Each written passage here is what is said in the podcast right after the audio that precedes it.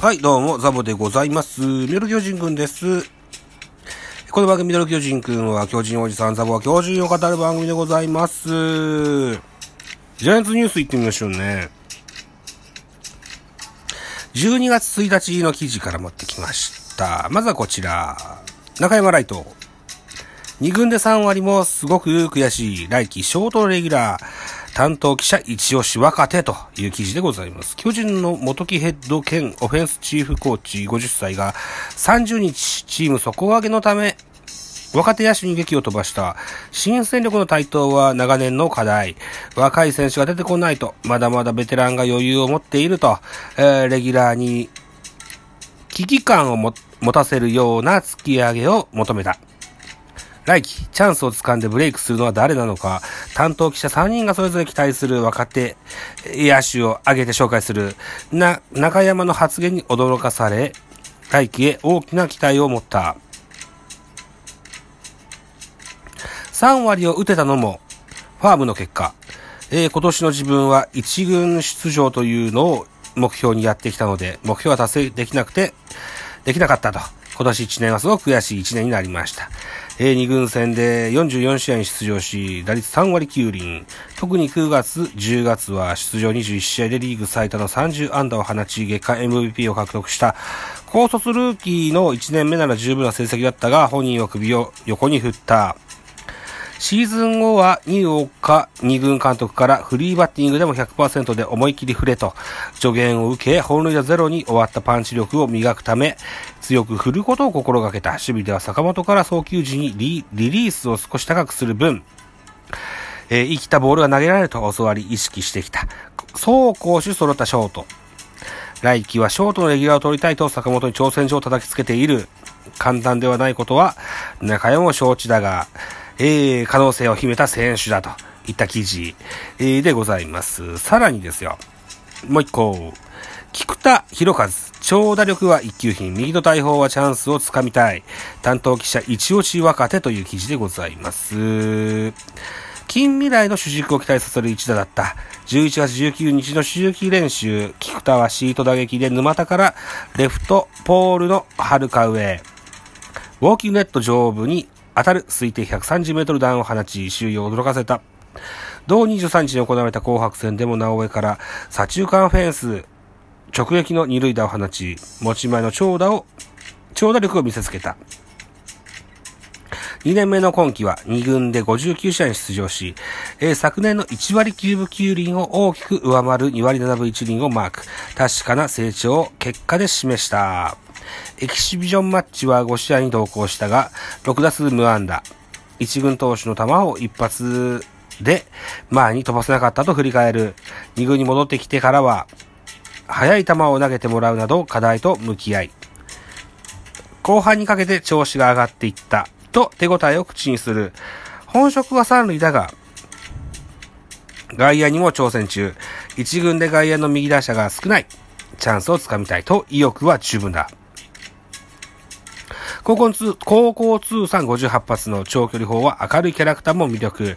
実力が開花すれば一気にブレイクの予感が漂うという記事ですね。外野右、そうね。うん。だから、そのあたりで言うと、北村くんあたりと競争になるのかな。えー、っと、高卒で2年目でしたっけ ?20 歳ですよね。うん。上層のバレンティンと言われた菊田博和、非常に期待したい。というふうに思っております。はい。秋広くんの記事もありますけれども、秋広くんは大丈夫でしょ？ね。何回か喋ってますもんね。はい。えー、っと、あとはこれ。えー、坂本勇人来季も首相。坂本もずいぶん長くキャプテン務めます。坂本勇人来季もキャプテン。原監督が秋季練習初日に交代含め選択し提示。もう一年やりますと志願。そういうタイプ？そういうタイプだったっけ？大人になったってことですね。えー、巨人の坂本勇人内野手32歳が来季もキャプテンを務めることが1日までに分かった原監督が明らかにした2015年から第19代キャプテンとしてチームを引っ張り、来季で8年目、前首相の安倍、かっこ作戦兼ディフェンスチーフコーチに並び、球団史上最年長、球団史上最長となる。2019-20とリーグ制覇を果たすも、リーグ連覇を果たすも、今季は屈辱の3位、リーダーとして日本一へ導き強い巨人を復活させる。坂本が2022年もチームの先頭に立ち、えー、立ちますと。前任の安倍に並び、球団史上最長の首相8年目、原監督は舞台裏を明かした。少し楽な状態で野球をやらせるのもいいかなというのもあって、どうだと聞いたら、もう1年やりますと。それはよかった。それはよかった。それで行こう。と、言いましたと。大したもんだよと。えー、原監督の言葉でございます。先月16日の周期練習初日、えー、来季に向けて、えー、再スタートを切るあたり、えー、指揮官からは首相交代を含め選択肢を提示されたが、背番号6は、えー、続投を志願したという一つだけやり残したことがある。リーグ4連覇を目指した15年にキャプテン就任も、初年度はヤクルトに競り負け2位に終わった。17年には球団ワーストの13連敗を喫して B クラスに沈み、18年は球団ワーストタイとなる4年連続 V1 の屈辱を味わった。それでも2019年にキャプテンとして初優勝すると、翌20年は連覇を達成。低迷していたチームを立て直し、逆境も苦境も乗り越えた。あと一歩、日本一に導く日本一へ導くことはリーダーとしての悲願だろう。王座帰り咲きへの道のりは、次の世代を育てることにもつながる坂本が安倍の背中をずっと追っかけてきたように、岡本和真、えー、吉川らにとっては坂本が手本であり、大黒柱としてのあり方を教えてくれる存在だ。さらに9年前の日本一を経験している唯一の現役選手、生え抜きの最年長が、えー、後輩たちに頂点からの景色を見せることで、えー、巨人が巨人であるための伝統がまた繋がっていくわけですよと。ヤクルトの、ヤクルトとの CS 最終シリーズステージで、敗退後、坂本は完全に力不足。先週ここがもう1ランク、2ランク、ランクアップしないと同じ結果になる。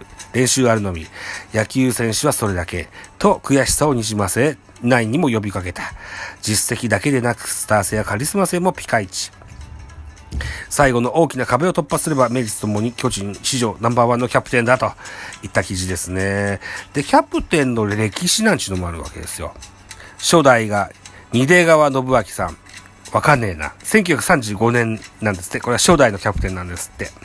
で、つらつらつらっとありますわ。えー、有名どころで言うと、えー、沢村栄治、1943年。千葉茂、1946年から50年。川上哲治1958年、広岡達郎59年から60年、長島茂雄1971年、大貞治1972年から75年、柴田磯1976年とありましてですよ。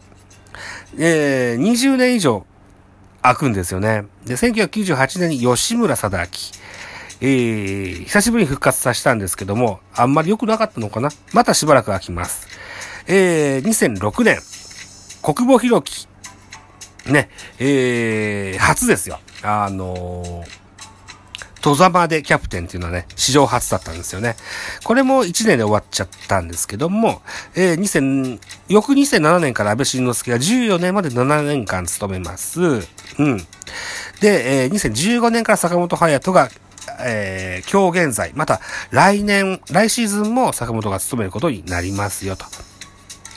いった形になりまして、坂本隼人、えー、首相8年目で球団史上最長タイ、歴代首相一覧というのをね、今開いてございますが、僕もね、子供の頃から野球、巨人ファンやってますけども、キャプテンってあんまピンと来なくって、吉村が確かやってたような、やってないようなっていうようなところだったんですけど、や、やっぱ1年だけですよね。うん。選手会長があって、なんじゃかんじゃあ、あるからね、なかなか、でも、選手会社裏方ですよね。うん。うん。まあ、表に立ってね、えー、選手を鼓舞するような、そんな、あなんでしょうね、大黒柱であり続けてほしいなというふうに坂本隼人にはあ期待をしたいと思います。巨人の坂本隼人内野手に32歳が来季も首相を務めることが1日までに分かったと原監督が明かしたと。2015年から第19代キャプテンとしてチームを引っ張り、えー、安倍に並び、史上最長となると。えー、2019年、20年とリーグ連覇を果たすも、うんぬん同じですね。えー、はい。ということで、坂本隼人の、うん、リーダーの素質。えー、えー、これも、伸ばしていくことに、が、あまた、巨人、えー、彼の、まだ、さらなる成長、促せるようになればいいかななんていうふうに思いますよと。はい、というところで締め工場でございます。